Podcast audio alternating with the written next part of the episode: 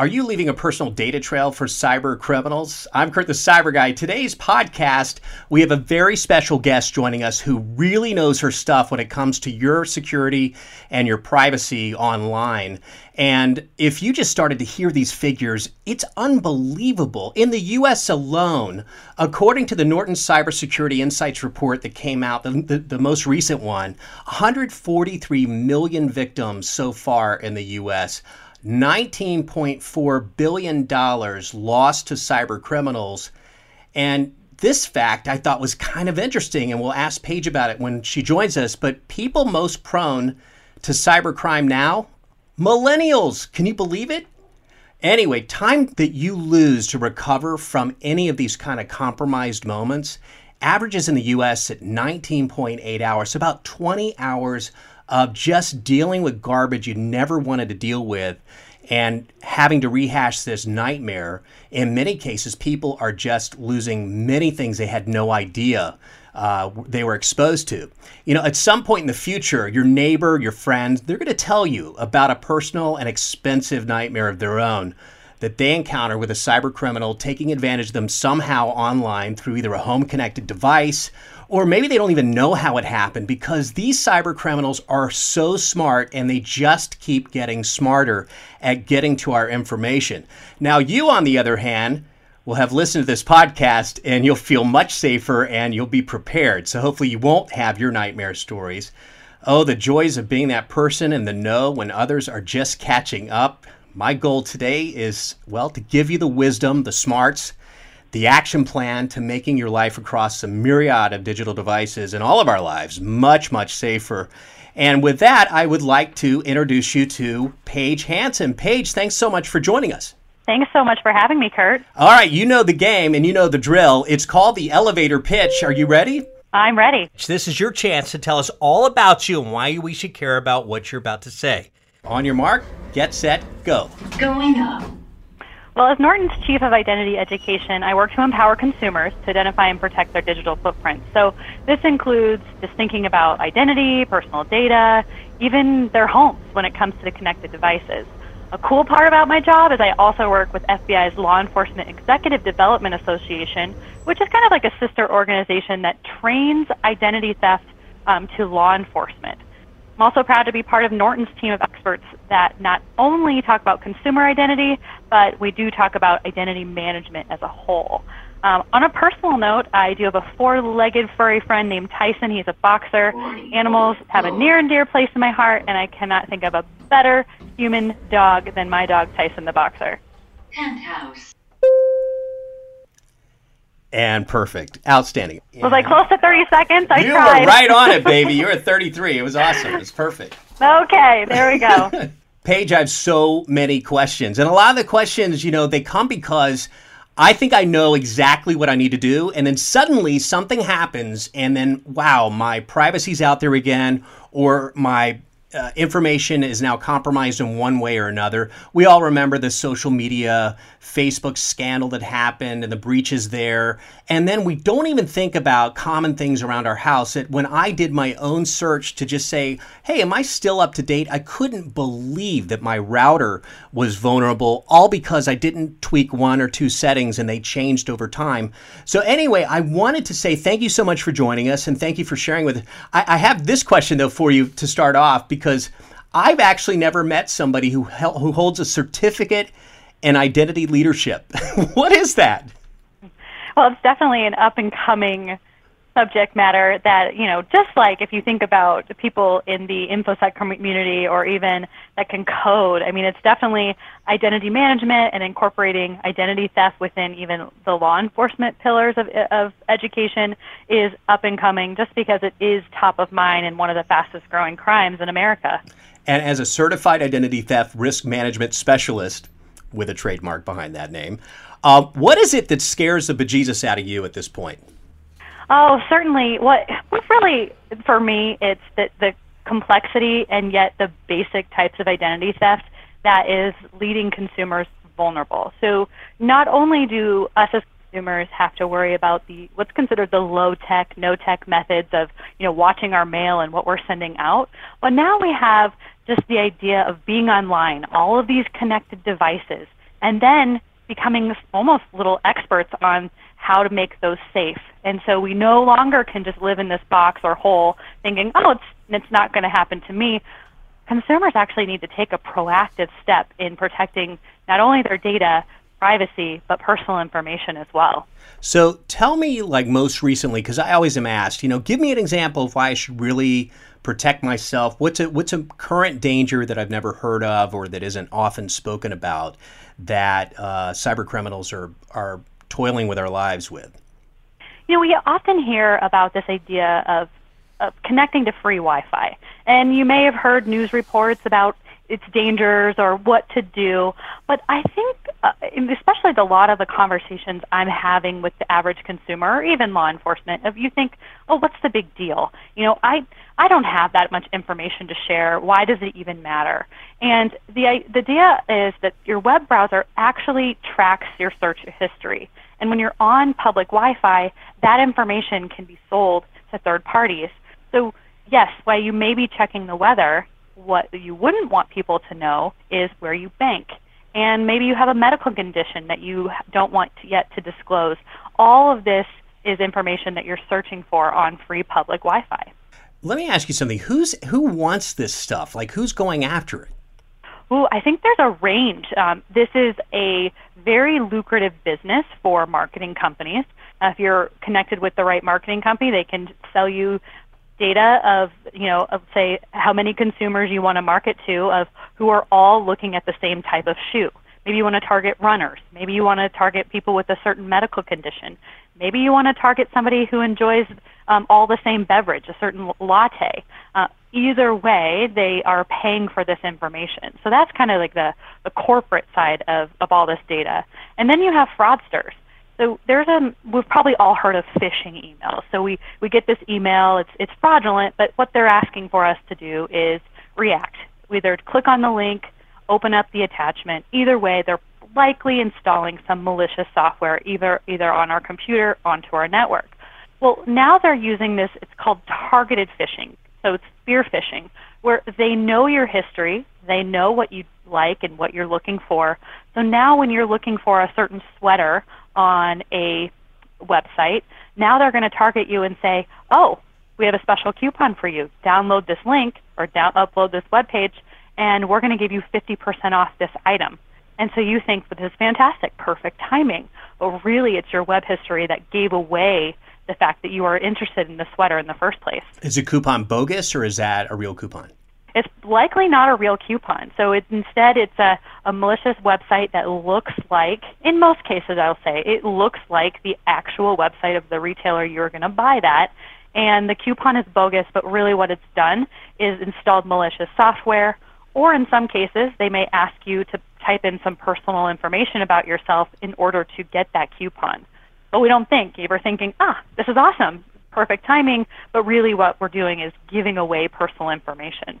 You know, um, my mother, sorry, mom, but she's just constantly doing this. She's constantly saying, hey, I get this great coupon, or you're not going to believe who I heard from. And I was, and she'll forward me the email, and I see that the web address is not, you know, it's some crazy web address that happens to include what seems like a leg- legitimate name. And I'll say, Mom, don't do that. That's not, did you ask for that? And she'll say, No, but, you know, it seems real. I said, Well, did you click on it? Yeah, I guess I did.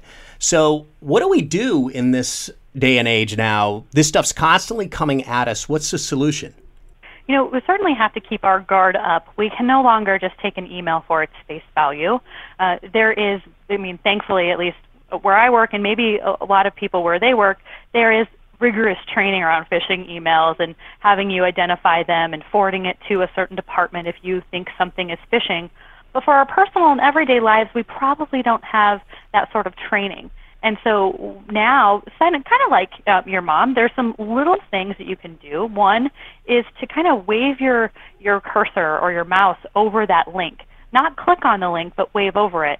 Because what they could have done is kind of change the URL that you're visually you're you're seeing but really, when you wave your, your mouse over it, it's going to extend the URL and, and show what it actually is going to take you.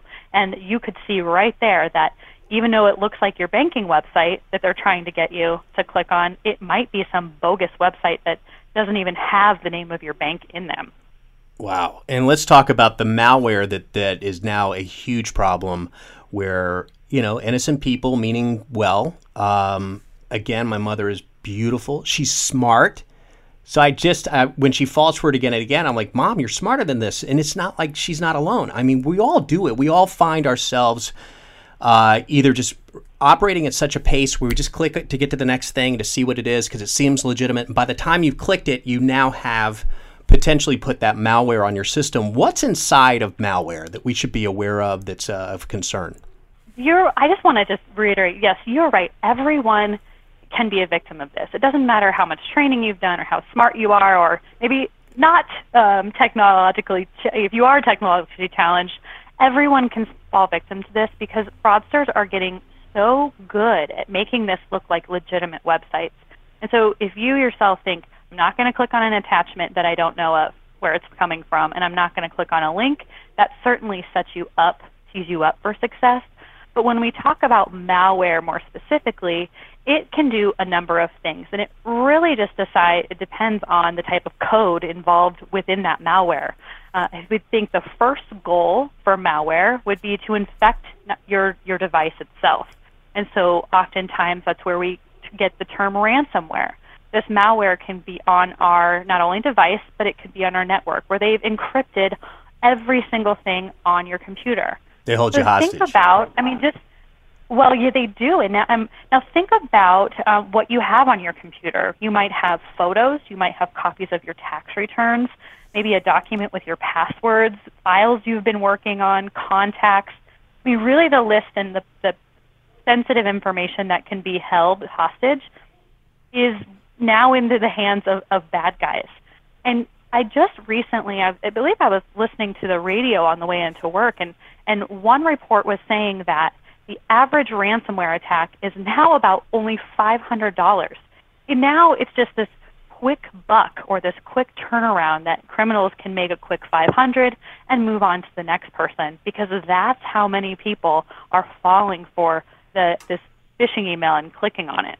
Wow, and it, and it isn't it often cheaper just to pay the five hundred dollars? Is the reasoning behind a lot of people who do it to these these people, these criminals that have that have tried to ruin our lives and locked us out of everything that's important to us. Isn't it easier? I mean, that's what that's what I'm hearing. Just pay them and get it over with. Right, and you know you ha- do have conflicting advice. Whether it's uh, our esteemed organization like the FBI recommending pay it or not pay it, um, then you have local experts that say pay it, not pay it, and it actually it, it wavers. I've heard both recommendations. I think it's best if you're in that situation, before you're in this situation, to back up all every single thing you have on your computer, uh, and then you kind of are taking a mental category or at least just a list of the information you have on your computer. Maybe then you decide when you're backing up to actually remove some of the sensitive information. Uh, most importantly, your tax returns. No need to keep an unencrypted file of your tax returns on your, your desktop or on your network that's going to leave yourself open for vulnerabilities. But uh, you know, making sure you back it up so then it's not as big of a deal. Yes, they have your encrypted information, but at least you have a backup of that copy. That is really good information. Let me ask you something else. I can't tell you how many times I hear this.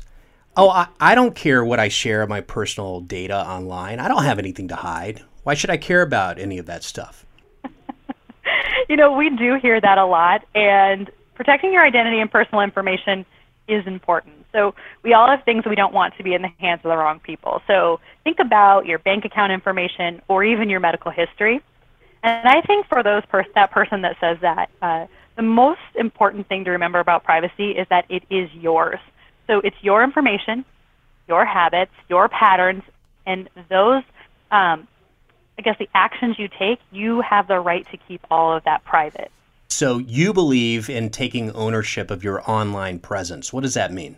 So we call we, and when we talk about this, it's it's more like managing your digital footprint. So uh, the idea about around this is, you know, we don't want everyone to know every single place we're visiting online. So it is important that we, and I guess it's part of the key is really keeping your identity secure, is to also kind of keep your digital footprint uh, secure. So we want to make sure we empower people with information and tools to really better protect their identity, personal information, devices, in their home. So um, if you think about the, just the abundance of information you're sharing, it uh, to me, I don't know about you, Kurt, but it seems very daunting to control. Just if you think about every place your information might be. I don't even know that I can. That I mean, I just I, am using every tool I possibly can, and I still don't know that if I'm getting a grip on it.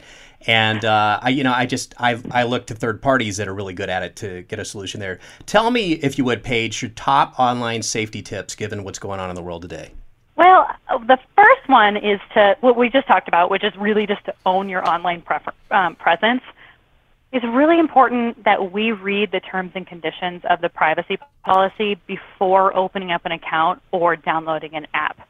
So I think a lot of us are used to saying accept, accept, accept, okay, okay, okay. But what we're usually giving access to, and look, we're talking about an app. You're downloading an app. It might be a free app. It might be a paid app. So much of many of us get into this habit of saying yes, yes, yes. Well, now I've actually given this app access not only to my geolocation, which they might be tracking all of the time, but access to my contacts, camera, microphone, and there's no need for a lot of those apps to really have all of that information and mining that data about us. And then, um, in terms of the thing we hear about the dark web, where criminals trade your identity and other illegal things that they shouldn't be doing and they wouldn't be do, able to do out in the in the real world.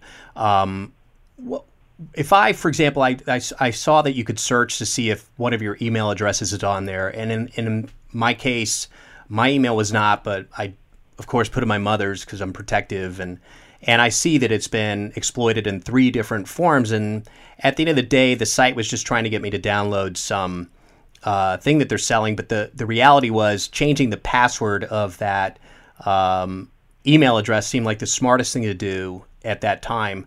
Um, wh- what is it that you could do if you do see that, or you get, you know, someone reaches out to you from a company and says, you know, your information's been compromised and we're going to protect your credit. But what do you, what can you really do to regain sort of the center of, of your privacy if it's already out there? You actually hit on a really good point. Is what if it's out there? Uh, this is not meant to be a scare tactic by any means, but your your information, all of our information, whether it's an email address, phone number, or even more like social security number, date of birth, mother's maiden name, is out there in some form of or capacity. You know, we've given our information out thousands of times since day of our birth until now. And so it's a matter of, and getting to your question is, you know, what do we do? And I, I think in the steps in regards to the example of your mother's uh, email being out there, the first step we highly recommend is ch- changing that password. Because in a lot of um, organizations, or I guess a lot of dark web forums, they'll also not only have the username or, or email address, but they'll also have a password. And many of us use the same password and username on multiple sites.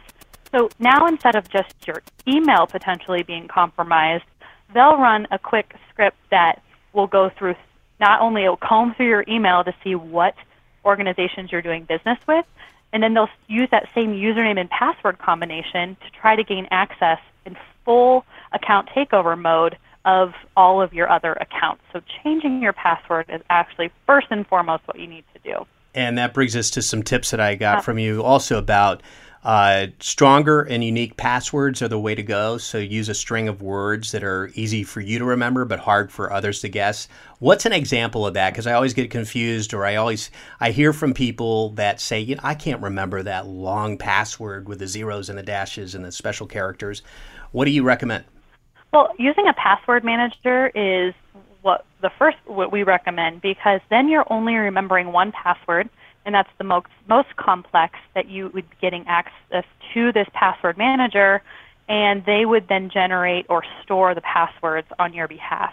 Um, it, it takes a little bit to, to set up. It will it will require some attention to set up because you're going to have to change your password for every single website you're doing it with. But if you can imagine just the the ease of of trying to remember, that helps you. That means each one is unique. Uh, but when it comes to just creating a password, I often say it's best if you're using some sort of phrase or just random words that you put together. And really, our password is, I don't know, just as it's as strong as the the fraudster's algorithm to try to, to break it. So, um, what I mean by this is there's probably a website out there that will say, test your password strength. Uh, we never want to put our password into anything that isn't what we intended to be for. So, if I'm putting in my social media password, I should only be putting it in on that social media platform versus some website that's going to tell me whether or not it's strong or not. Right. And number two on the tip list avoid unprotected Wi Fi. We're talking about eavesdropping of strangers, public Wi Fi. You should use VPN. What is what would I consider an unprotected Wi Fi network?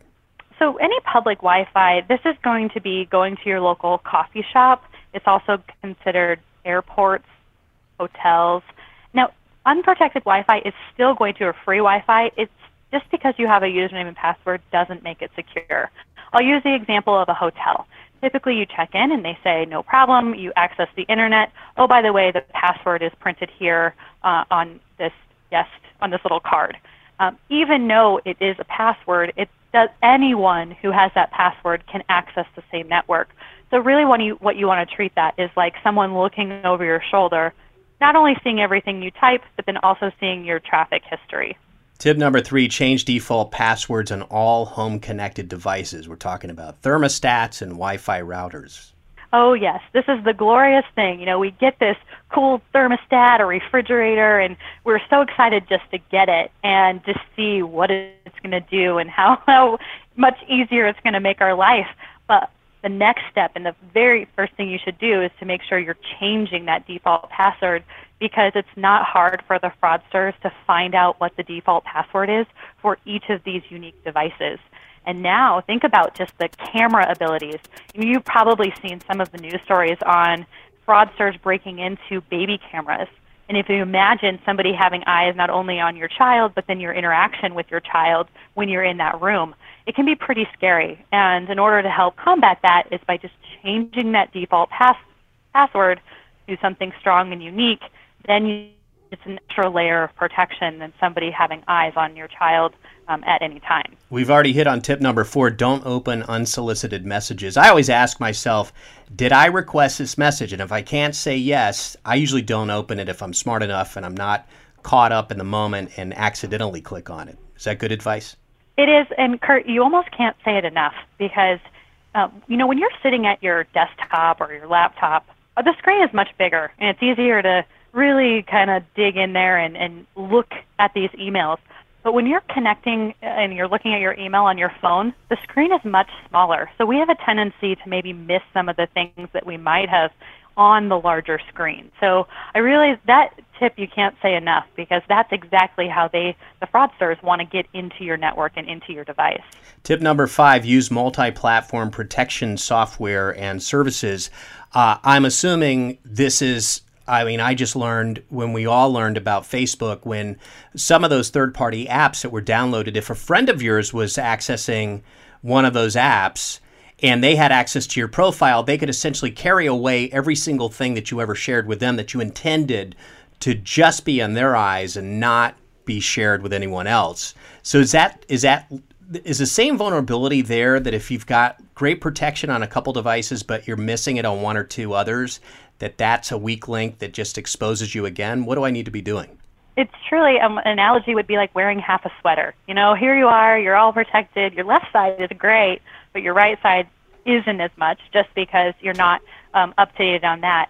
And I know one of the things you mentioned that when you first introed this segment was around making sure that um, you're protected on multiple fronts, and that um, is the most important thing is that your privacy settings that you are constantly looking at, um, it's something that you would, would do. When you look way out ahead in the future, forecasting uh, what security and privacy looks like. What what are some of the biggest potential threats that we've yet to realize that we need to be mindful of? I think if I if I reflect on just some of the conversations I've had just in the past couple months, it, it really talked. We've really talked. I guess the bigger discussions have really been around this advancing technology and the technology, as much as convenience it adds to our life, it really is potentially giving away information. And so the more we rely on these apps, and that's kind of leaking our tendencies and habits, um, I believe cyber criminals will really tap into that, target us in multiple ways, and so we really just have to be ahead and get ahead of those attacks. Awesome. Uh, if you're listening for the first time, you can subscribe for uh, free right here where you started listening. Take a moment to share this important information now with friends and family by clicking the share links that are right here also. The Cyber Guy Report airs across America on Fox News Channel, beginning with Fox and Friends weekday mornings, and on Fox Business Network on shows like Mornings with Maria and Making Money with Charles Payne.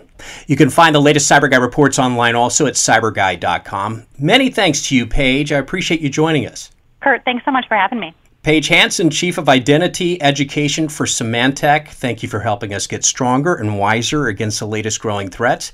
I look forward to staying in touch with you, and I'm sure you're going to give me a rattle when I need to know something new because you are in the know.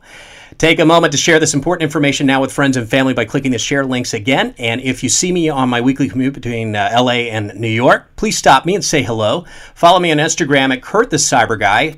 Facebook is Cyber Guy Official, and my Twitter handle is Cyber Guy. Thank you again, Paige. Appreciate it. And thank you, everyone, for listening.